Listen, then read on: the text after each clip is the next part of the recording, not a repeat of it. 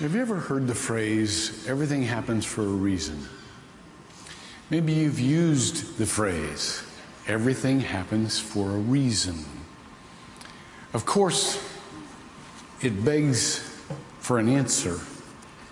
Well, what is the reason?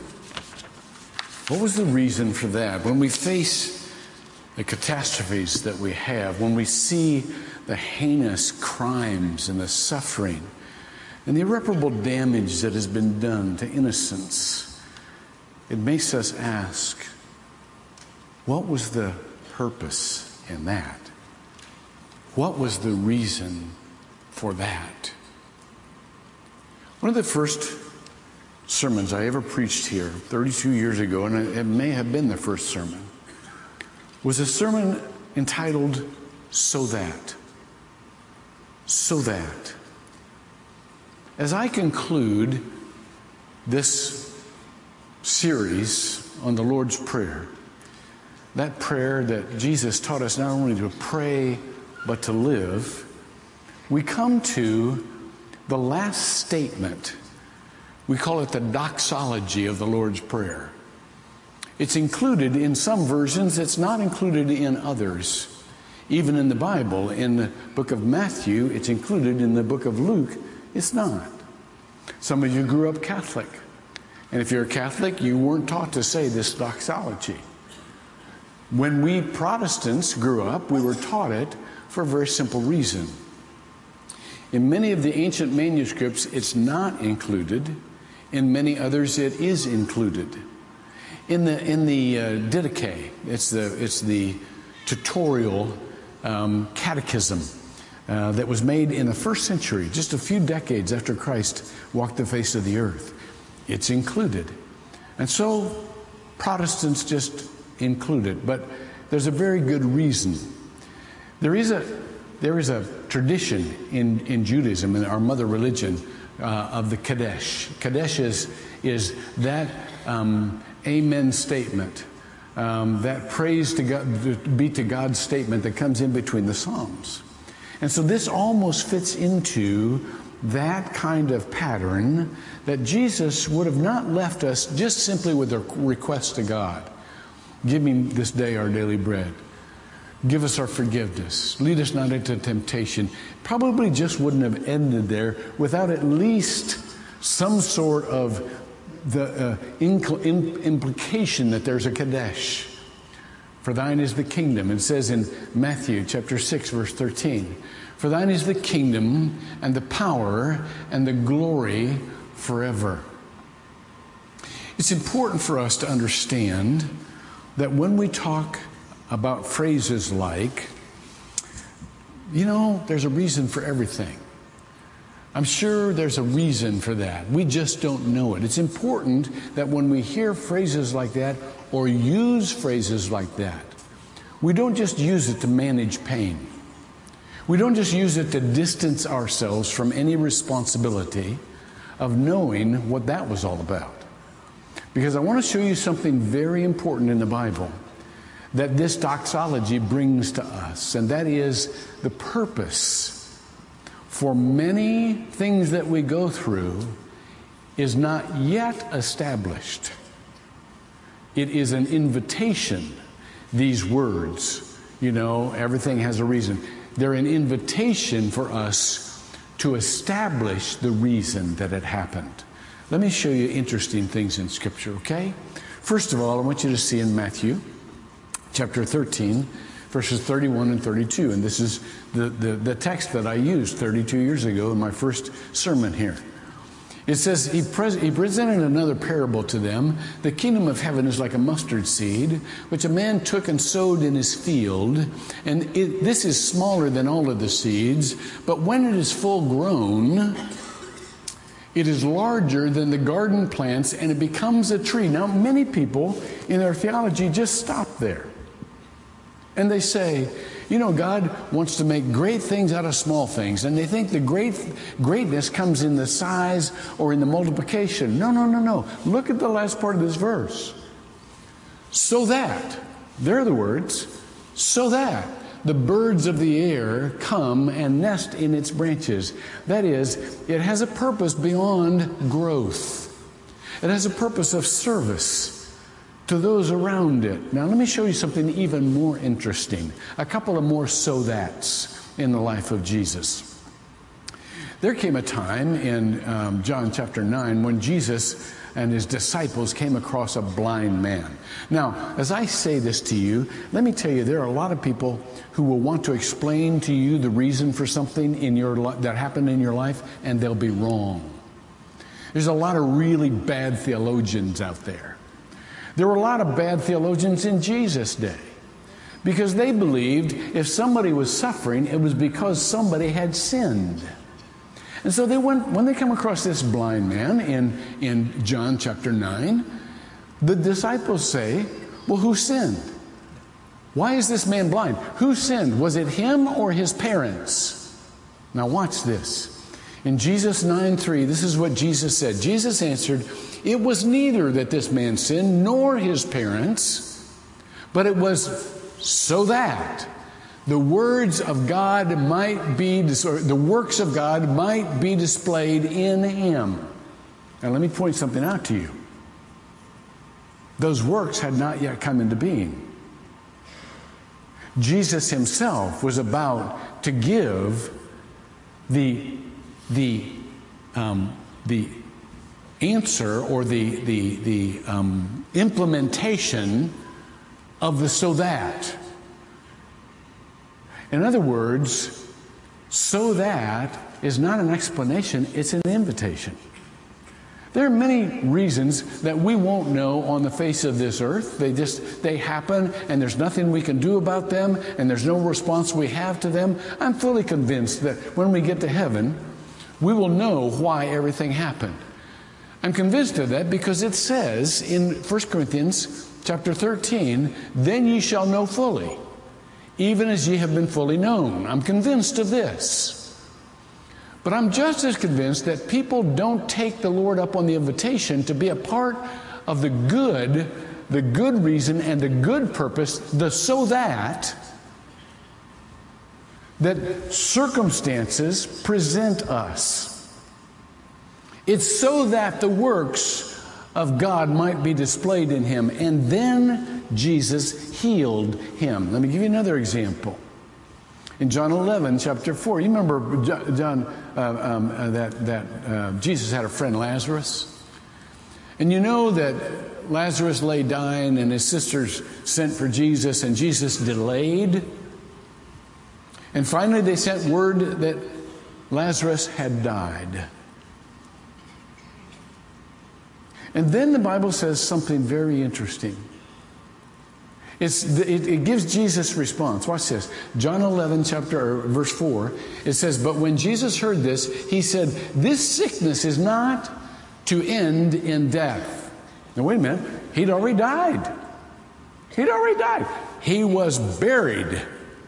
All right? And then he says, This sickness is not to end in death, but for the glory of God, look at these words, so that the Son of God may be glorified by it. You see, the reason was not yet implemented, but the invitation was there. Everything happens for a reason. Jesus went, you remember this, don't you? And he stood in front of that tomb where that man had been buried for days. And he called out the man's name, Lazarus. And they said, Oh, don't do that. He's probably stinking by now. And here comes Lazarus. And he looks at his disciples. That'd be us. And he said something very important unbind him and let him go free.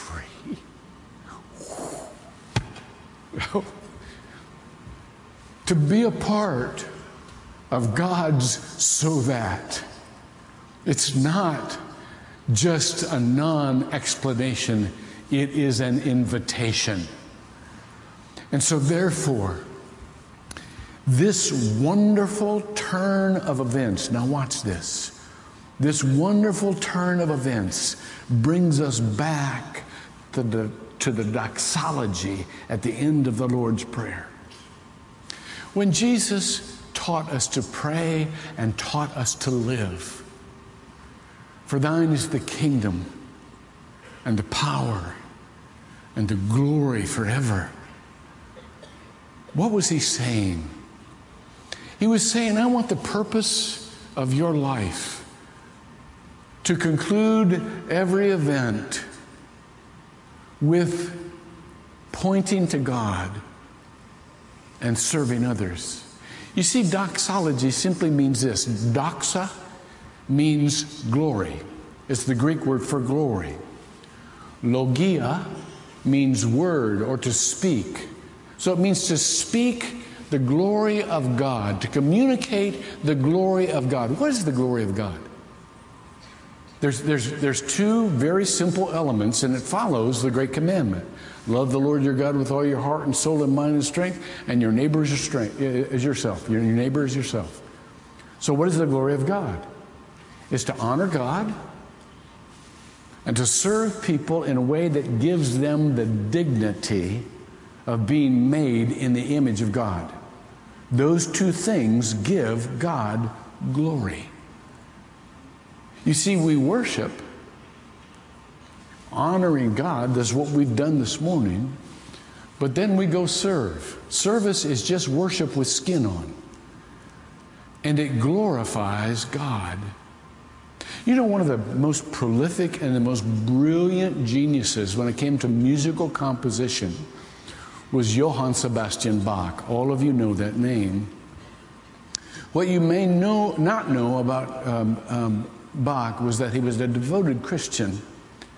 And with every composition, he, ended, he started it the same way and he ended it the same way with initials. The initials he started, every one of his musical compositions were JJ. Jesu Yovu. You, uh, uh, I'm sorry. Jesu Juva. Jesu Juva. Jesus, help me. That's what it means. Jesu Juva. Jesus, help me. And then he would create what had never been created before, what could only come out of him. And at the end of every musical composition, he ended with these letters, and you can see them on every one of his compositions S D G, Soli Deo Gloria. To God alone be the glory. Not a bad way to compose every one of our days. We start out by saying this Jesu Juva, Jesus help me. That is a good beginning prayer for your everyday life. And then you compose that life as best you can.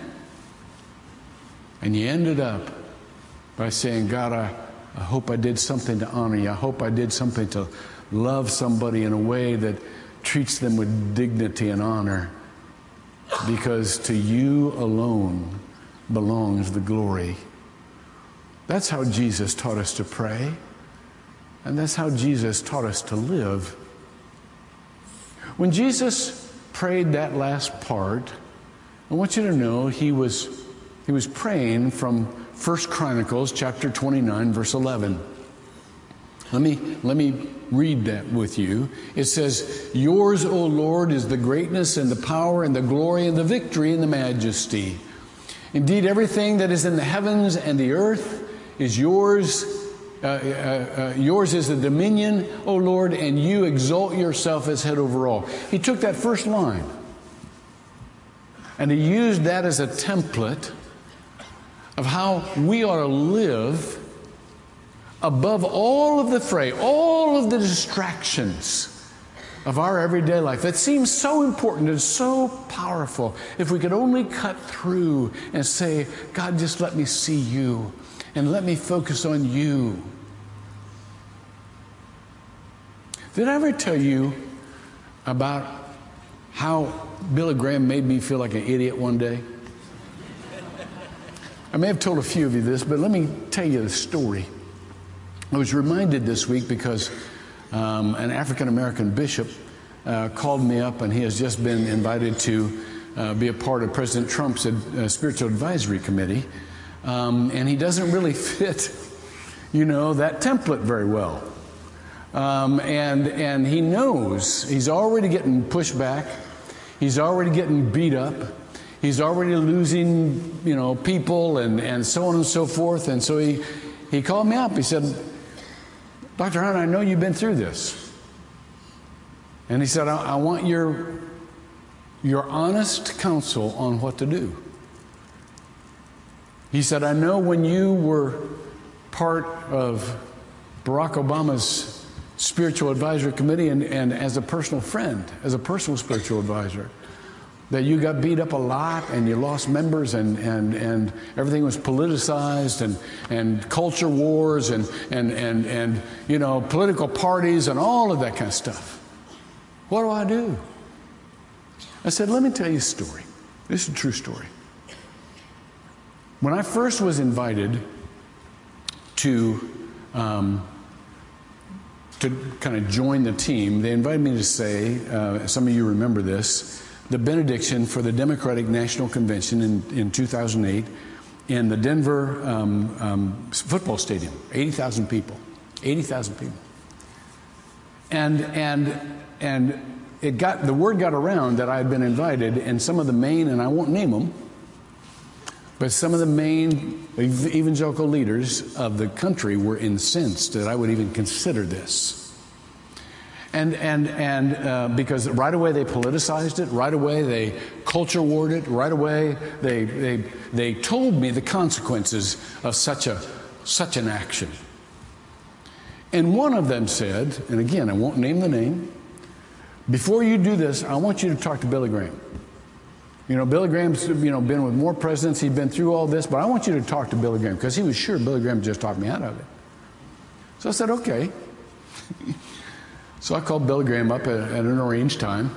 Now, but by this time, Billy Graham is in his 90s. He's, he's frail, you know, he can just hardly talk. So I kind of explained the situation. I said, what, what would you be your counsel? There's this pause. And this is what I hear. Uh, you're a pastor, aren't you? Now, he knew I was a pastor. That wasn't a real question, that was a rhetorical question. You're a pastor, aren't you? I said, Yeah. He said, When somebody asks a pastor to pray, they pray. Duh. Felt like an idiot. Not the first time or the last time, but in the presence of such prominence, felt especially like an idiot. Do you see what he did? He went right to God. He said, Do you have a chance to point to God? Why would you not point to God? He didn't consider the, the politics. He didn't consider the culture. He didn't consider the consequences. He considered God. When you have a chance to point to God, you point to God. To Him alone be the glory. That's it. It was that simple. Now, he went on after that. He knew what I felt like. And so he, we had a longer conversation in that. And, and, you know, he told me some other anecdotes and so on and so forth. But, but, but I, want, I want all of us to understand there's so much distraction in this world, reasons to look real. But every time you have a chance to honor God with your mouth or with your behavior, every time you have a chance to point to God, you point to God. For thine is the kingdom and the power and the glory forever. And then I want you to know this. I said there are two ways to glorify God. One is to point to Him, but the other is to love your neighbor in such a way it gives them the dignity that they have because they are created in the image of God. There are two ways that you can help people. One way makes them weaker, but another way empowers them to be stronger. One way makes them ashamed for needing help. but another way gives them the dignity of someone who serves them purely out of the honor of serving. Do the second way. And don't ever, and this is the second to the last time I'll get to talk with you, don't ever settle for leaving someone out because they don't fit. Don't ever settle for somehow making an excuse as to why somebody there is in the situation there they are. I heard a story one time about a young pastor had just been assigned to his first church. And it was this old, rundown, used to be a great church, but now it was this old Gothic building in the middle of the inner city. And they only had a couple of dozen members left, all of them older. And he went there and he climbed up to the heights of this church to look across the city. And he, what he saw was pitiful. It was poor, run down. There was garbage everywhere. There were people sitting on the stoop. There were people staggering. There were people in dire poverty. They were, they were crying. And he just looked out at that scene, and tears welled up in his eyes. And the church leader who was with him tried to make him feel better. And he said, Don't worry. After you're here for a while, you'll get used to it. And he said, I know. That's why I'm crying. Don't ever get used to it. There are people who are on the outside. Don't ever get used to it. There are people who are working hard every day just to get a little food for their family. And we try to justify it by saying, well, Jesus said the poor will always be with you. So therefore, the poor will always be with us. No, don't get used to it. Don't accept it. It's why we're still here. There are people who are living without hope. And we say, well, that's the way it is. There will always be people without hope. No, don't get used to it. Don't settle for it. That's why we're still here. There are people who will not step foot in a church. And you say, well, that's just how it is. They just don't want to come to church. No, don't get used to it. I'm going out. I'm going to find them. I've spent 47 years in the church. I'm not staying in the church anymore. That's why I'm, I'm not get, I'm not going to get used to it. And don't you either. The church is a wonderful place. And Northland is especially wonderful. But sometimes if we stick together, we can just get used to the idea that there will always be people who are left out always be people who feel estranged from God. And that's just the way it is. No, there's a purpose for everything, and you are part of that purpose. Amen. There's a reason for everything, and we are that reason. I told you, and I'm going to go just two more minutes. Now, during these last couple of weeks or last few weeks, I'd probably walk down memory lane, and and i am not a very emotional guy. I, I mean, I, I, get there sometimes. I do. I meant to say I'm not a very nostalgic guy. I don't look back a lot. I don't. I, I, I always look forward. I'm always a future guy. But this week, for some reason, I pulled out my journal, my my schedule uh, 40 years ago. I said, I wonder what I was doing in 1977, this week in 1977. So I pulled it out.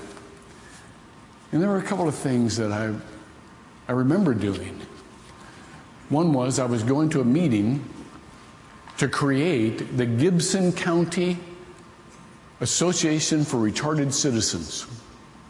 This was not a church group because the church didn't know what to do with, with people of disability. We, we have access ministry, and we're so honored that we are more full and more whole because everyone is welcome here. But it didn't used to be like that. It didn't used to be like that. And so I, I had to go out from the church in order to be a part of a group that would include those people. And I remember as a young, as a young pastor, just pushing 30, having big dreams that someday people who aren't included will be included and they'll have family and they'll have a support network. Well, I'm an old pastor now and I'm pushing 70 and I've still got those same dreams. I won't settle. I remember in that week, I had a funeral of a 90 year old, 90 some year old, I think he was 93 years old. His name was Clem Grubbs. I'll never forget him as long as I live. He used to be back in the old days the most violent, vile drunk in town. He was big and he was mean, and everybody was afraid of him, especially his wife. But his wife was a part of the church that I had just come to as a pastor. She used to be. And years before, when he would get drunk, he would get mean and he would beat on everyone, including his wife. And he would curse and he would strike terror into everybody in his path. And one night, his wife was at a revival meeting in the church that I had just come to as a pastor. She had, this, is, this is years ago. This is way before my time as a pastor. And Clem came in drunk, and he was mad. And he walked in that door cussing. And he was looking for his wife, and he was going to beat her in front of everybody. And he just started walking through there, but the preacher didn't sit down. The preacher was about to give the altar call, and so he went on giving the altar call. And God grabbed a hold of Clem Grubbs' heart, and he stood there and he listened to that invitation. And he went down and he knelt at that altar and he gave his life to Jesus Christ. And he was so radically changed that in the months that came after that, half the town got saved. Because everybody was thinking if God came after Clem, he's coming after me.